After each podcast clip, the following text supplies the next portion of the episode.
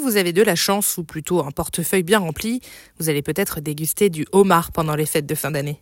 Ouais, faut pas être une pince pour en acheter. Mais pourquoi est-il si cher? Eh bien, je vais vous le dire dans ce podcast.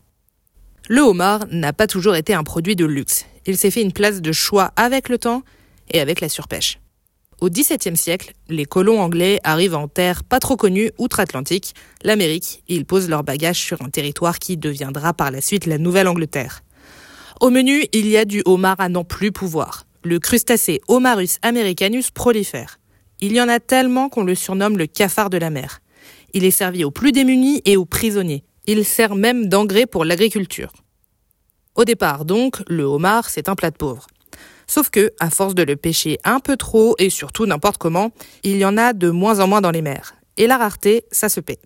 C'est dans les années 1920 que le homard gagne ses lettres de noblesse. De cafard, il passe à cardinal des mers. On consomme deux espèces, le homard américain et l'européen. Le homard américain est d'une couleur plutôt brune, on le trouve des côtes nord-est jusqu'au Canada. Sa chair serait moins fine et délicate que le homard européen, mais bon, je n'ai pas le budget pour comparer les deux là tout de suite.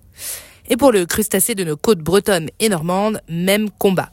Le homard breton, surnommé le petit bleu parce qu'il est bah, plus petit et bleu, a longtemps subi la surpêche. Désormais, la loi encadre strictement la pratique. Denrée de luxe, il peut se manger toute l'année maintenant pour les repas de fête par exemple.